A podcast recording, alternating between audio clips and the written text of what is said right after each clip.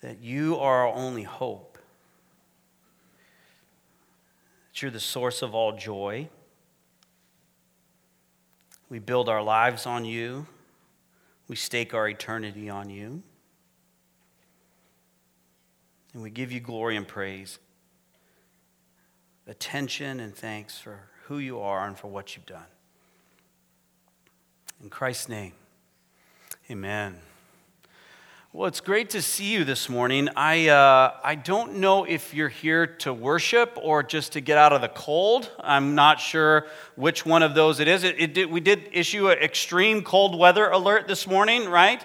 And so uh, in Phoenix, where, where I'm from originally, when it gets below about 15 Celsius, they issue a, a cold weather alert.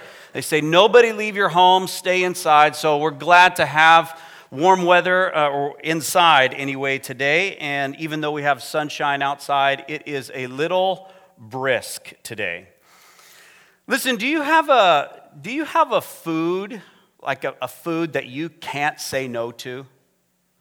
Does anyone, do you have one of those foods that, like, if that's out on the table, like you are eating it no matter what. Anybody? Some of you, like I know you're looking at your spouse right now and you're going, I know what yours is. I I have willpower, but I know what your Amy's is those little Dove chocolates. Do you know those little Dove chocolates, those little single unwrapped Dove chocolates? She can't say no to those things.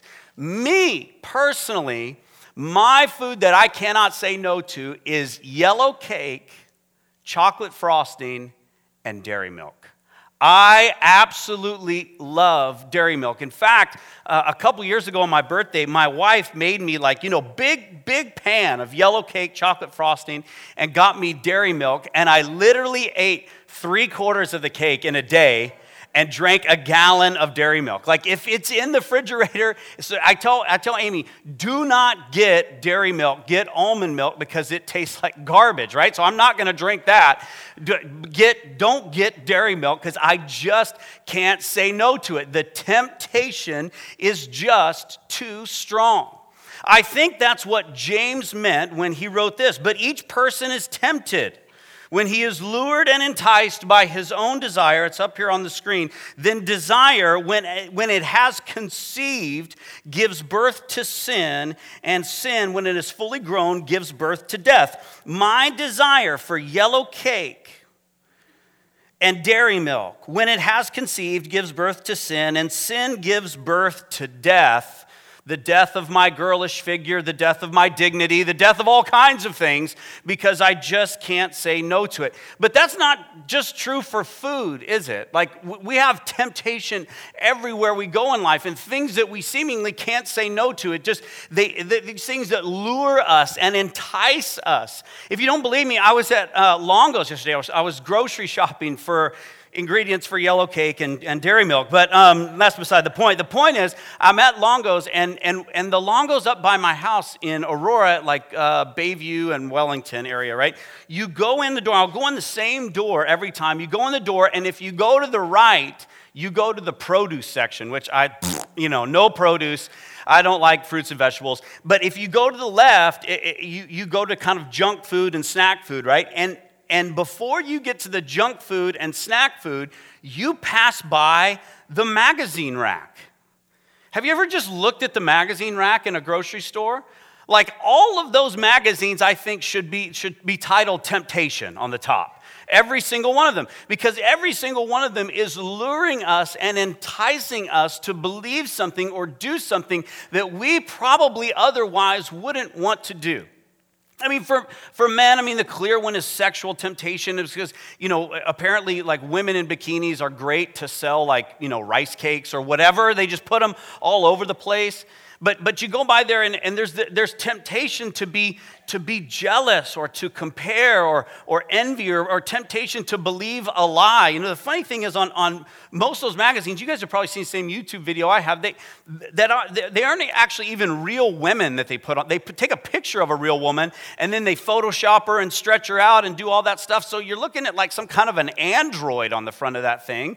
Or they do the same thing with guys. You know, Justin Bieber was just on the cover of some magazine. Like, like enhance his pecs and his abs. And I'm going, wow, I should have a body like Justin Bieber. I like, it's not a real body, it's, it's enhanced, it's, it's photoshopped. But we look at that stuff and we have these temptations inside of us, all kinds of stuff that tempt us to believe something or do something that we may not otherwise want to do. And not only do we have temptations that exist inside of us, and not just for yellow cake with chocolate frosting and, and dairy milk, which, like, I have that taste on my lips now. Now I just want to leave. And no, I'm kidding. I'm kidding. Like, not only do we have those temptations, but we have temptations for jealousy or anger or envy or lust or whatever. There's seven deadly sins and, and worry and whatever else. And playing the comparison game, we have those temptations that exist on the inside of us. But did you know that we have temptations that, that come from outside of us as well? Look up here on the screen. Look, what, look at what Peter writes. He says, Be sober minded, be watchful. Your adversary, the devil, prowls around like a roaring lion seeking someone to devour. That's a, that's a pretty sobering verse, isn't it? That we have an enemy that exists on the outside of us that prowls around on the earth, listen, like a roaring lion, seeking someone to devour. And there's a lot of ways that the devil can devour us and a lot of tactics that he uses to devour us. But one of them is temptation to sin, temptation to walk away from God, to reject his plan, and to do something that we otherwise wouldn't want to do. Or that we know is bad for us, or we know is a rejection of God's will. There's temptation that exists on the outside of us. So that's why Peter says, Be sober minded, be watchful, keep your eye out for that temptation that might come along in your life or that will inevitably come along in your life. But here's the great news. Here's the great news. Look up here on the screen. This, this is great. This is what the author of Hebrew writes. Hebrews says, For we do not have a high priest who is unable to sympathize with our weaknesses, but one who in every respect has been tempted as we are, yet without sin. Isn't that cool? Because in Christ, get this now, it's highlighted up here on the screen, but, but we have one who has been tempted. Like we don't think of Jesus having been tempted, do we? I mean, we know he was without sin, but we don't, we don't think, man, did he really love yellow cake with chocolate frosting and dairy milk? You know? Or, and did he always did he always resist those things? Or there, was there things in his life that he was tempted by? The reality is, yes, he was tempted, the author of Hebrews says, in every way. And check this out, he was without sin. He never gave in. He never said yes to that thing on the outside of him or even on the inside of him that may have been tempting him to, to walk away from God, to reject God's will, to resist God. He never, ever gave in. So check this out. If, if here's the timeline of temptation, kind of from left to right, and I'm tempted, tempted, tempted, tempted, tempted, at some point, if I give in, I don't resist temptation to kind of its fullest extent. But because Jesus never gave in, he experienced temptation at its full measure. He experienced temptation to its fullest extent, and yet he was without sin. He always said no. He always did the right thing, Hebrews says. He was without sin. So, we're going to take a look at a snapshot from the life of Jesus today from Luke chapter 4. We're going to take a look at a snapshot where Jesus was tempted by the devil in the wilderness. And we're going to kind of unpack what temptation is. But before we go any further, here, here's our kind of big umbrella truth. We're going to unpack this together today, but here's our umbrella truth going forward. Here, here it is. It's up here on the screen. It's Jesus is our example for how to successfully resist temptation. Jesus is our example for how to successfully resist temptation. There's all kinds of temptations that come our way in life. And check it out we have a high priest who is able to sympathize with our weaknesses. He has been tempted in every way. And so we have him as an example to look to. If you want to know how to resist temptation in your life, and I'm assuming that you do, if you want to know how, we look to Jesus and we go, okay, what did Jesus do? How did he resist temptation? What kind of tactics and tools did he have in his tool belt to always succeed? Successfully resist temptation. And so today, we're going to look at this snapshot from the life of Christ. And here's our two goals. We have two goals today. One, we want to understand how temptation works.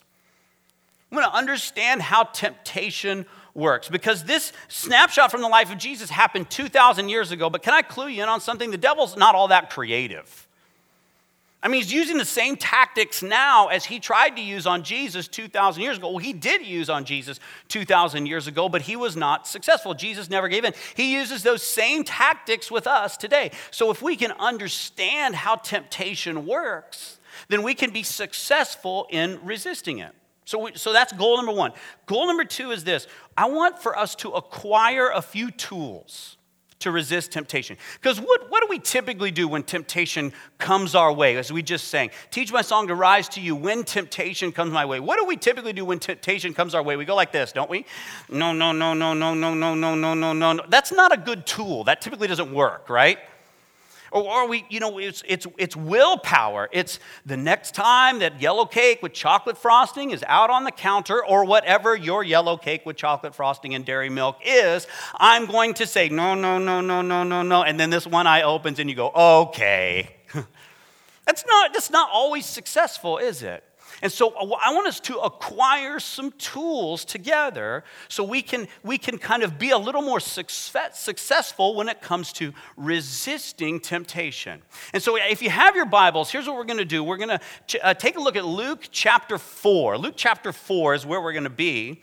And here's what we're going to see as you turn there in Luke chapter 4, and you can pull out the Bible in the seat back in front of you. It's going to be up here on the screen as always, but, but you can turn there in your own Bible so you can track with us. Here's, here's what we're going to take a look at. We're going to take a look at a situation in the life of Christ before he launches his public ministry. He's about 30 years old at the time.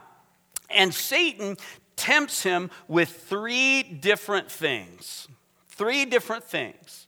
And so, as Satan does that, we're going to understand okay, this is what Satan's after. This is what he's doing. This is how temptation works.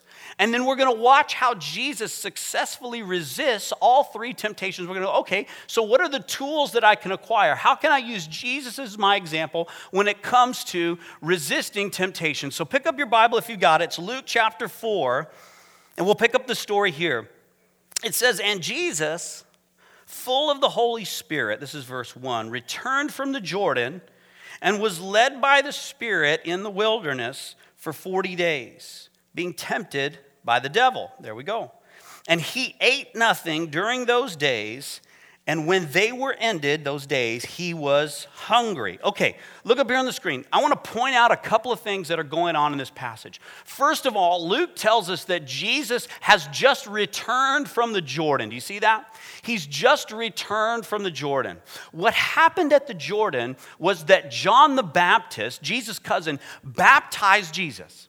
He baptized Jesus just like we baptize people here on a Sunday morning. Now, we can't unpack this all today. It meant something different. It was something different for Jesus than it is for us, but we can't get into that all today. Here's what I'm saying is that when John the Baptist baptized Jesus, he kind of he kind of began Jesus' public ministry. He kind of commissioned Jesus and identified him as the Messiah. So Jesus was baptized and right after being baptized, he returned from the Jordan River where he was baptized, and then, full of the Holy Spirit and led by the Spirit in the wilderness, Jesus was tempted. Up there on the screen, it's highlighted full of the Holy Spirit and led by the Holy Spirit.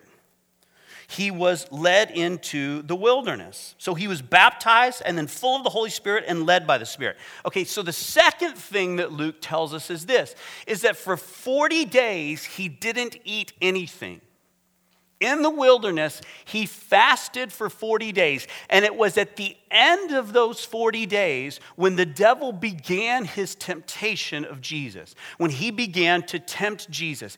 Here's what Luke is telling us is that when, when Satan comes along to tempt Jesus, he's saying that Jesus is spiritually full, but he's physically drained. Did you see that? He's full of the Holy Spirit. He's led by the Holy Spirit. He's just been baptized. He's just been commissioned. His public ministry has just been inaugurated, but he hasn't eaten in 40 days. He's drained physically. He's full spiritually, but he's drained physically. Can I tell you something that Satan's tactics haven't changed much? Look up here on the screen. We are often tempted when we are spiritually full and physically drained we are often tempted when we are spiritually full and physically drained. Here, here's what I mean by that. I don't mean that we're tempted when we, when we feel good and we're happy and, and we're excited about what's going on in life or whatever. I mean that, that, that we are tempted when we're spiritually full in that we are on mission for Jesus when we're doing things to make a difference in the kingdom, that's typically when Satan comes along and tries to poke at us, isn't it?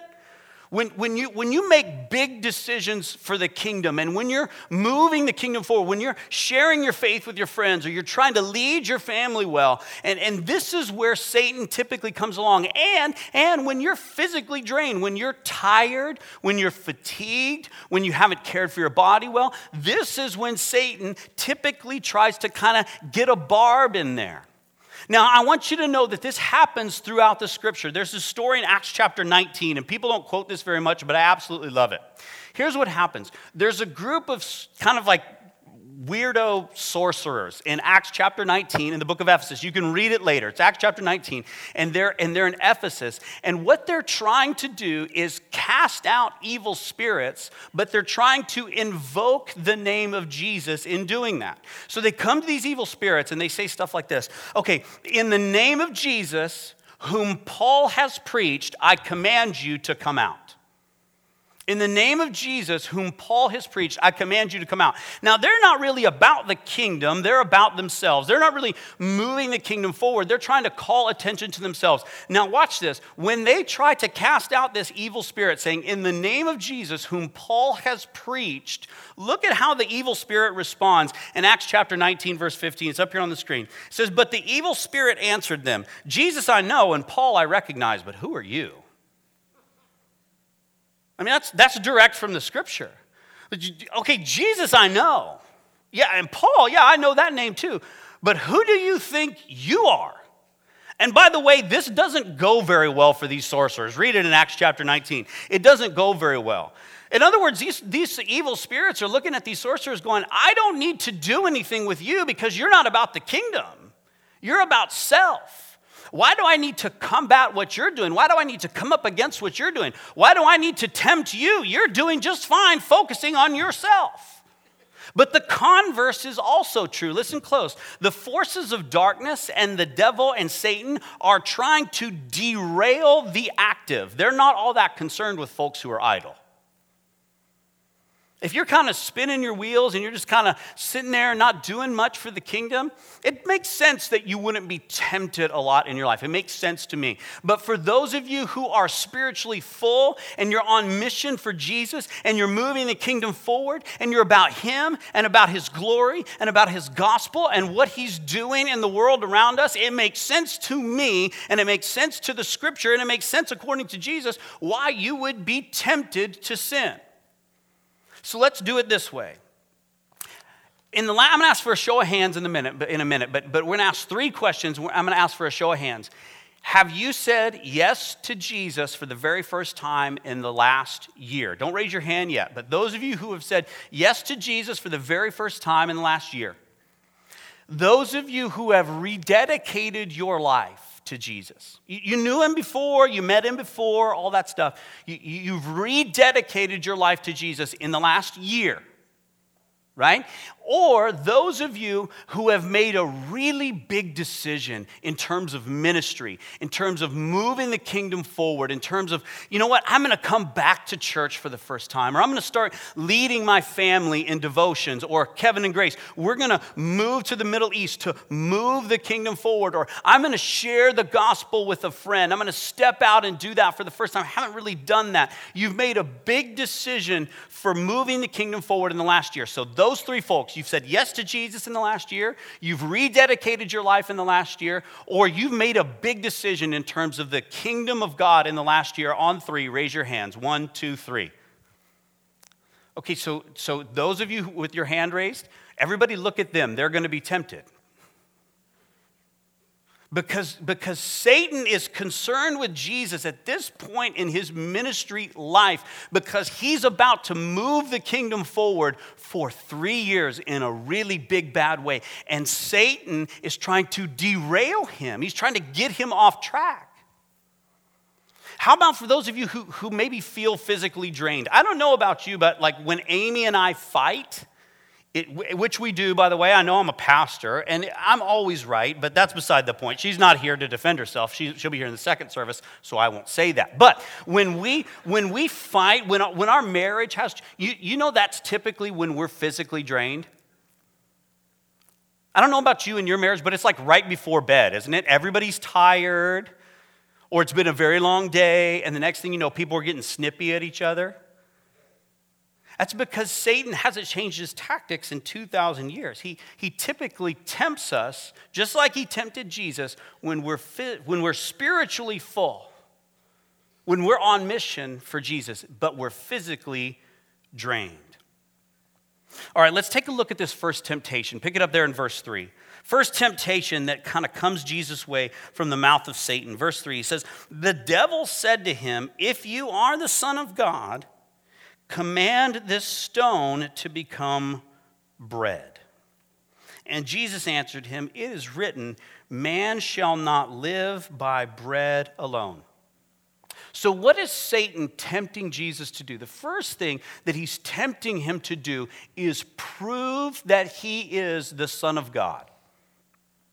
The title of our message today is Prove It. Satan's saying, Prove it. Prove that you're the Son of God. And here's what he's asking him to do he's asking Jesus to meet a legitimate need. Jesus has a legitimate need here. Remember, he hasn't eaten in how long? Not a trick question. Hasn't eaten in how long? 40 days. And Luke tells us, it's so funny, it's like, it tells us in verse, in verse 2, and, uh, and, he ate nothing during those days, that's 40 days, and when they were ended, he was hungry. Oh, I'm so glad you're a professional physician, Luke, because we wouldn't have known that, you know? It's like one of the no duh statements of the scripture. Thank you so much for including that detail. But Luke wants us to know Jesus is hungry. So when Satan comes along and says, Prove it, turn this stone into bread, he's asking Jesus to meet a legitimate self need, but he's asking him to do it in an illegitimate way. He's asking Jesus to kind of hijack God's plan. He's asking Jesus to use his authority and his power for self for self promotion and self motivation. So he's asking Jesus to meet a legitimate need in an illegitimate way. So, so here's lesson number two we are often tempted to meet legitimate needs in illegitimate ways. We are often tempted to meet illegitimate needs or legitimate needs in illegitimate ways. We're, we're going we're gonna, we're gonna unpack this a little bit more in a minute, but, but get this we are often tempted to meet a legitimate need, or we're usually tempted to meet a legitimate need in an illegitimate way. But check this out meeting legitimate needs in illegitimate ways have significant consequences.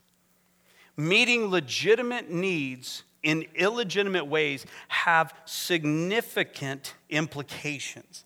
It has significant implications. I heard a story one time of a man who walks into a bar and he, and he sits down, and there's a woman at the bar with him. And he looks at the woman and he says, Hey, um, you're very, very beautiful. I'm just wondering if you uh, would consider sleeping with me for a million dollars.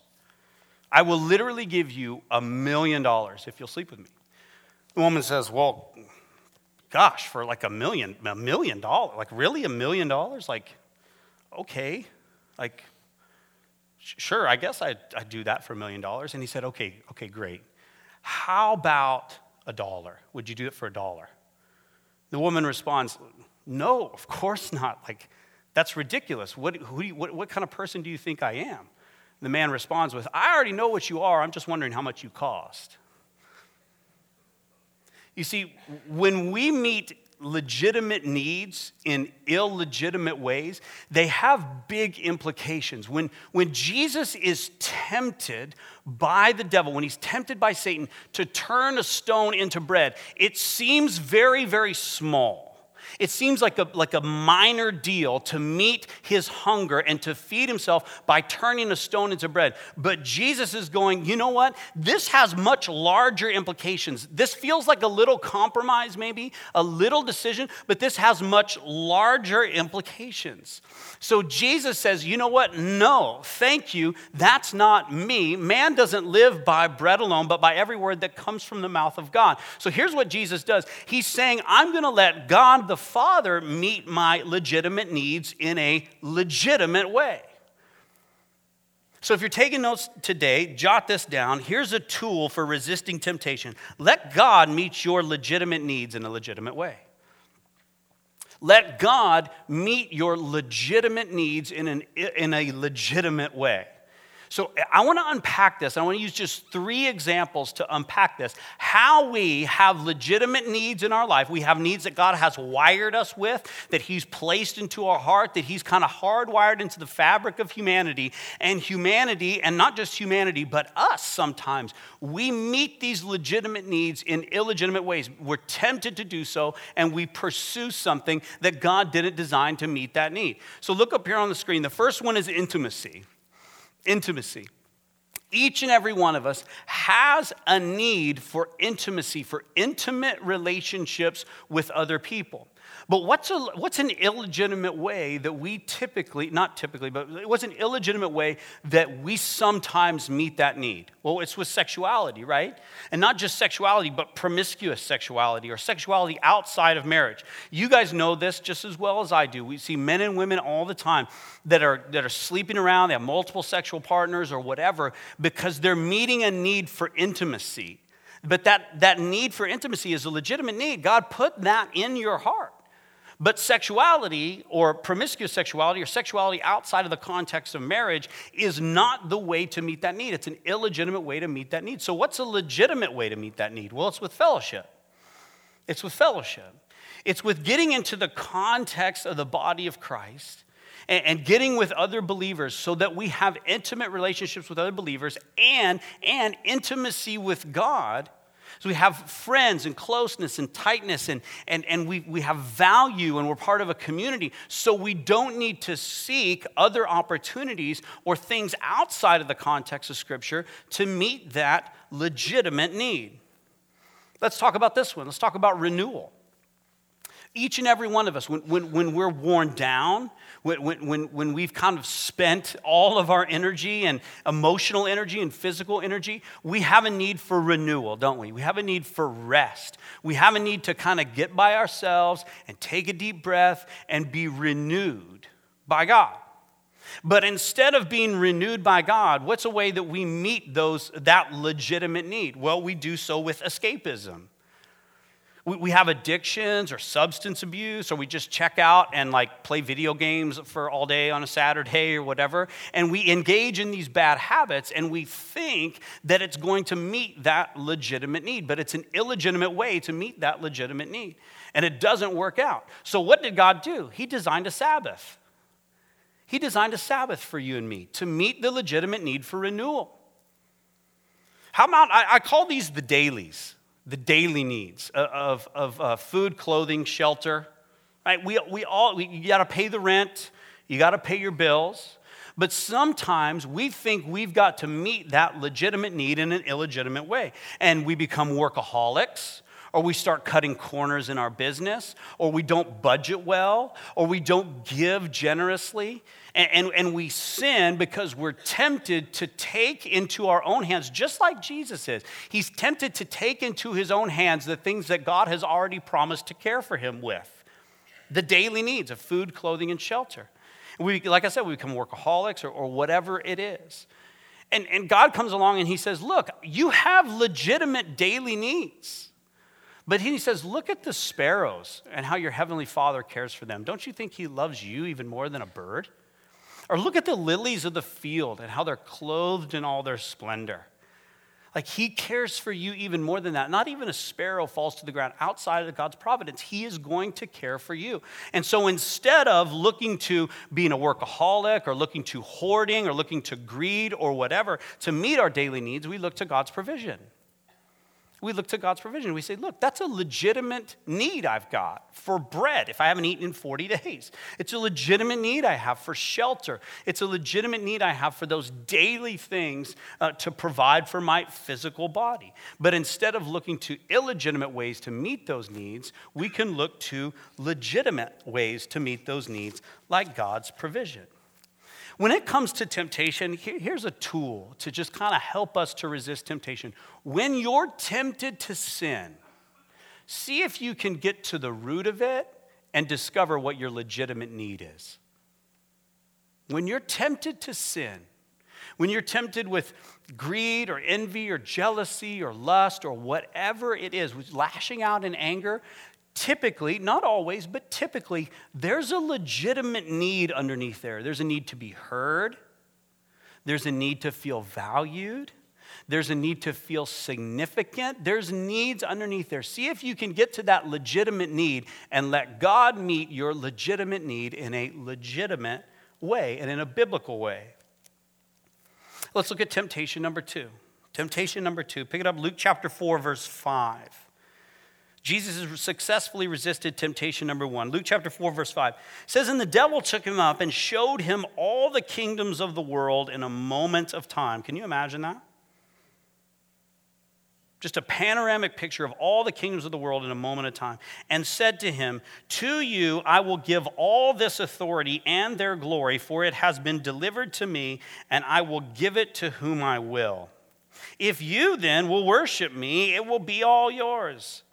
And Jesus answered him, It is written, You shall worship the Lord your God, and him only shall you serve. He successfully resists temptation number two for power and authority. The devil's promising him power and authority, and he successfully resists it. Can I, can I just tell you something? This is very interesting to me. And, and, and this is kind of a side note. We're just going to kind of, you know, tangent here for just a second. John 13, verse 3. Look up here on the screen. John 13, verse 3. Look at what Jesus says about himself. He says, uh, or John says this about Jesus. He says, And Jesus, knowing that the Father had given all things into his hands, and that he had come from God and was going back to God. So, what is John saying about Jesus? So, that all power, all authority, all dominion has been given to Jesus by the Father. So when, when Satan tempts Jesus, you know what he's tempting him with?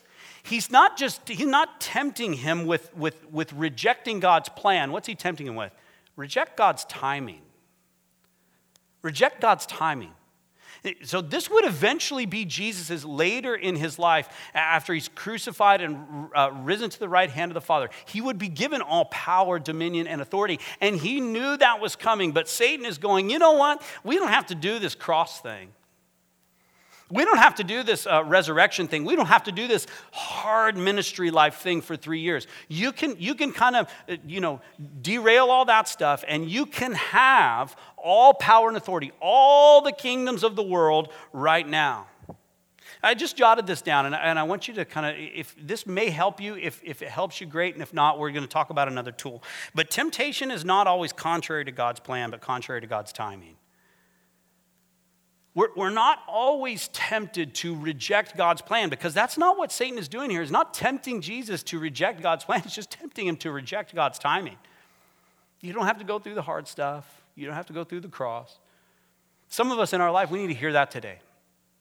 That, that, that the temptation that you feel is not always contrary to God's plan. God has a plan, it's just contrary to his timing.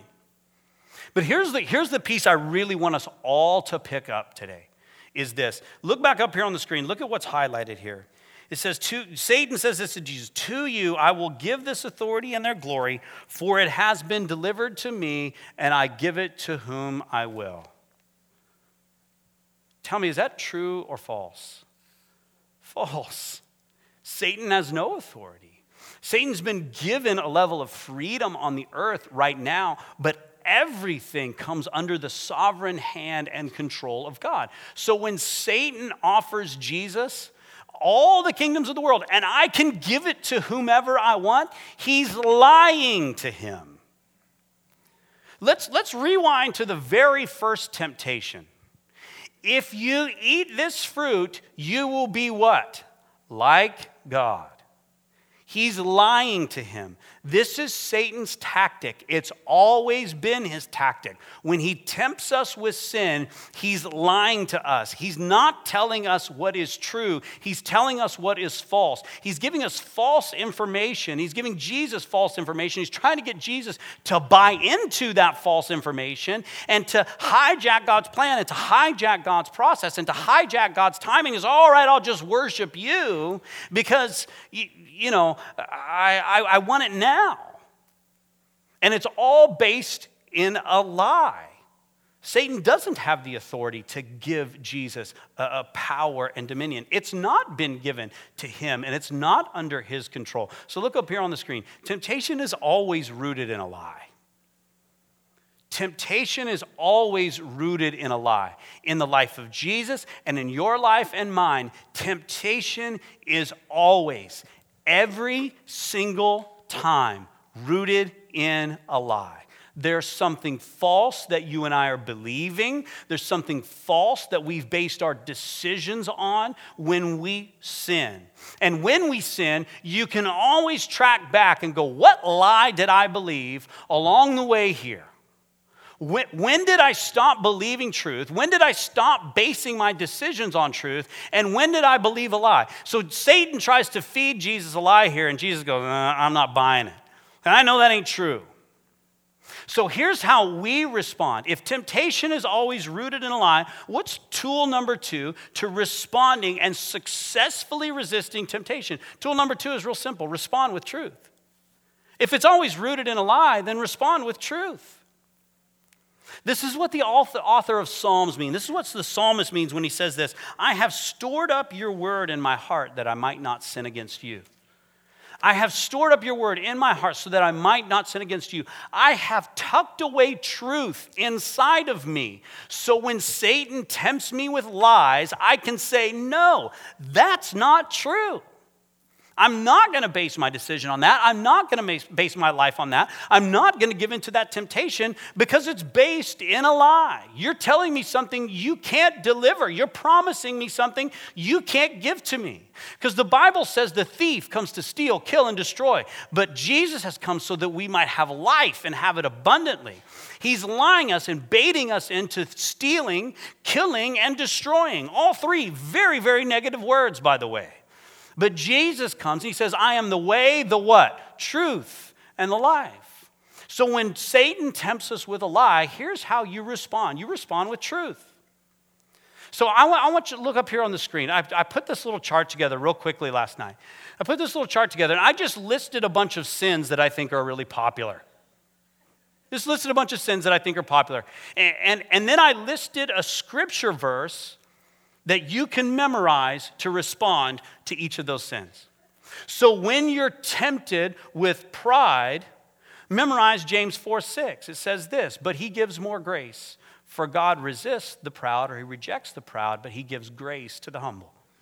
When you're tempted with pride, when you're tempted with worry, you can memorize Philippians 4 6 and 7. Respond with this truth Don't be anxious about anything, but in everything, by prayer and petition, with thanksgiving, let your requests be made known to God, and the peace of God, which transcends all understanding, will guard your hearts and minds in Christ Jesus.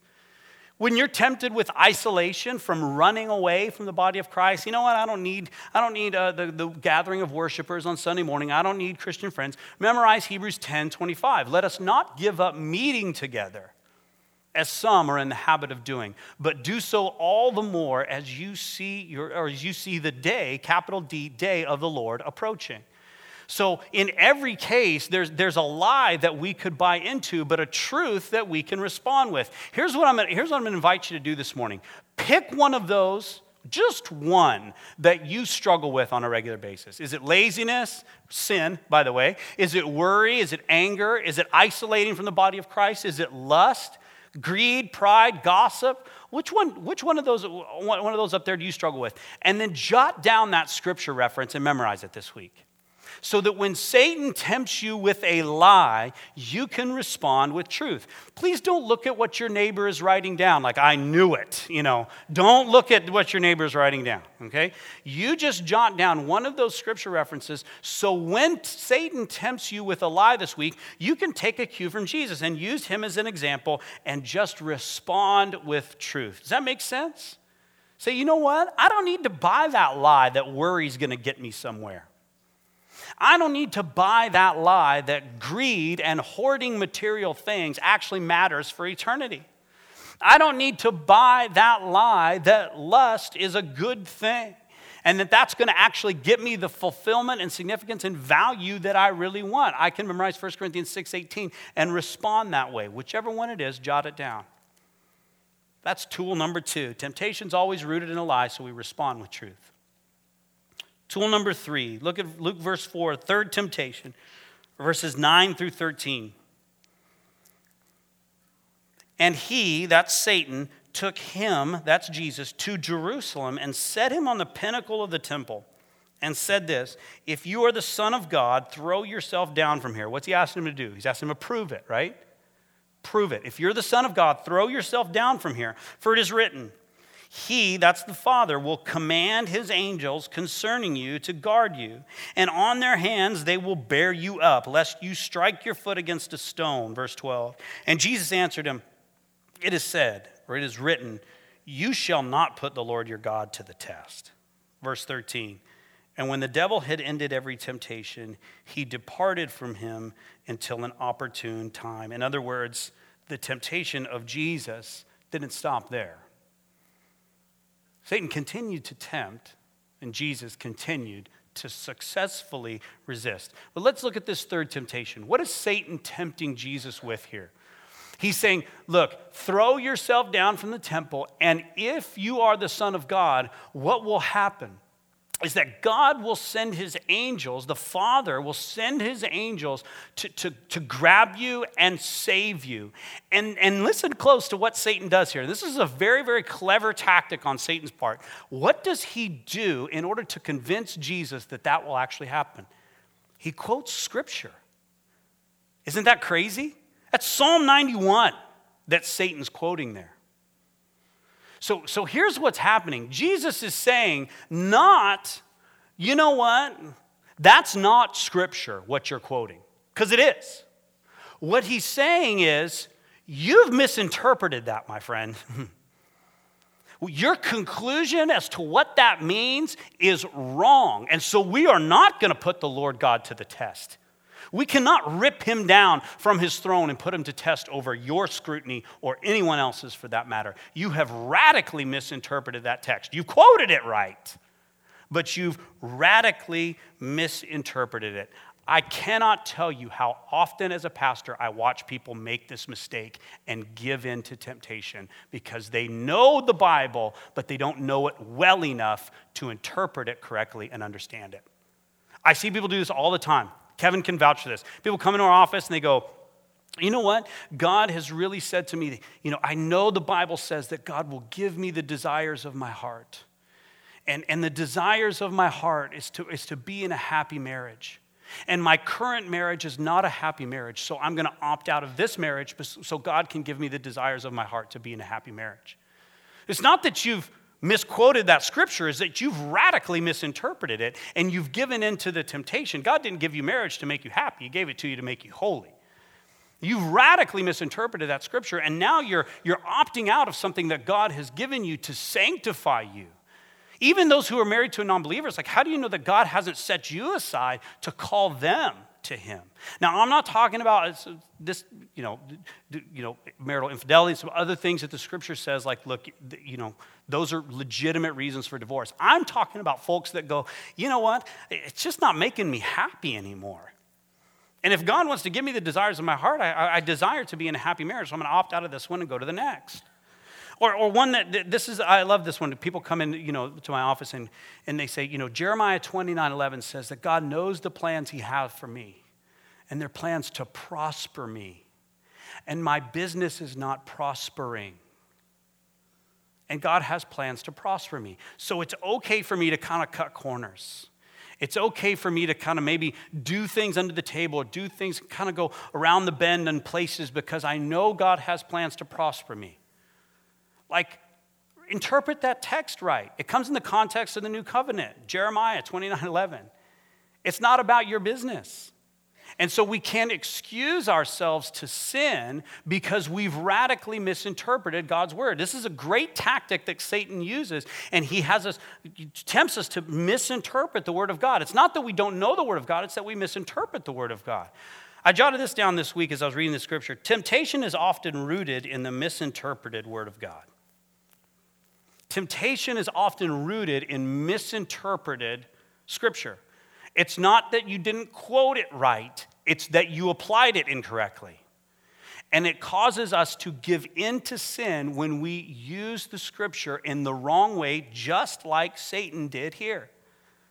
It can get us into really bad trouble when we use the scripture in the wrong way, when we don't talk about the context of scripture, when we don't understand it, when we don't interpret it right. You know how bad it can get us into trouble? We can flip through here and go, Judas went and hung himself. Okay, that's great. Flip through here. Go and do likewise. You know, like that gets us into really bad trouble when we misinterpret the scripture, doesn't it? Just like it would have been gotten Jesus into really big trouble if he would have believed that, that Satan had applied this scripture correctly. But he doesn't. So here's the tool to combat misinterpreted scripture. When temptation comes your way and, and there's misinterpreted scripture involved, and you're thinking to yourself, okay, is that right or is that wrong? Here's the tool you got to know the Word of God well. You've got to know the Word of God well.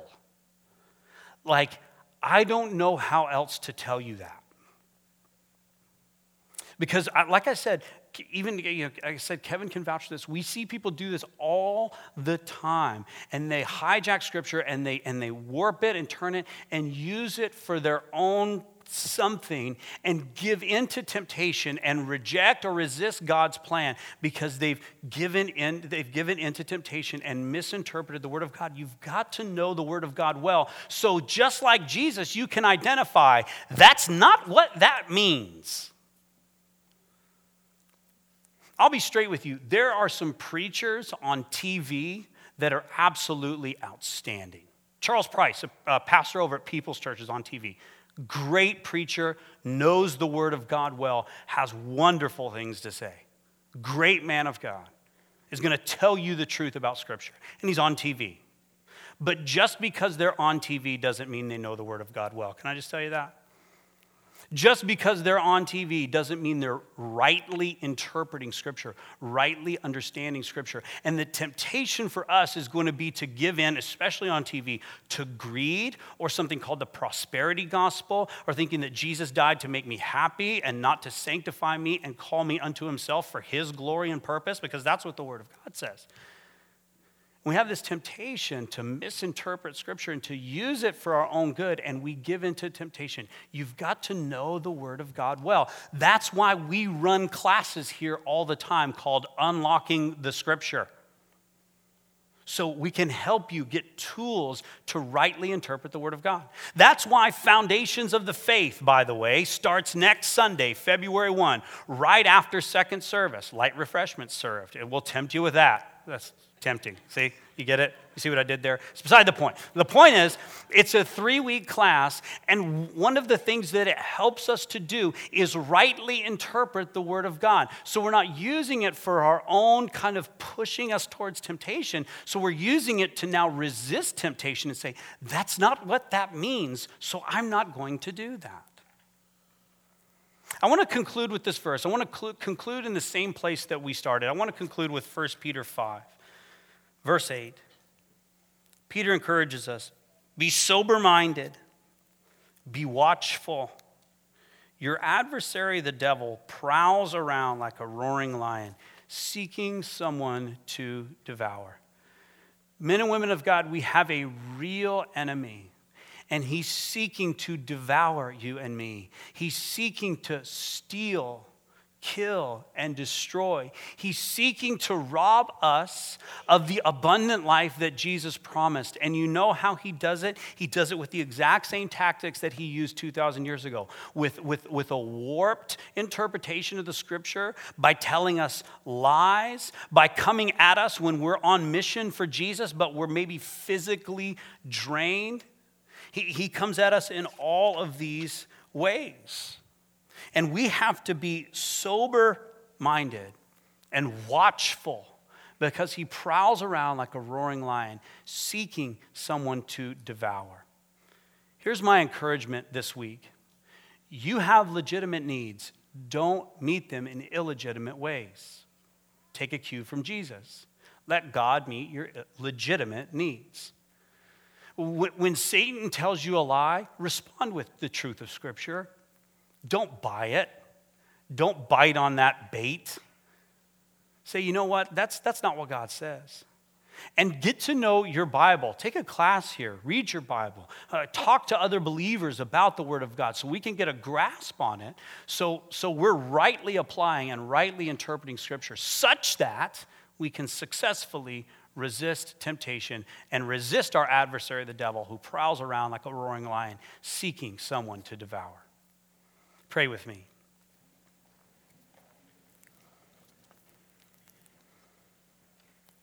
God, it's our desire to live holy lives. It's our desire to, uh, Jesus, to find an example in you as to how to successfully resist temptation.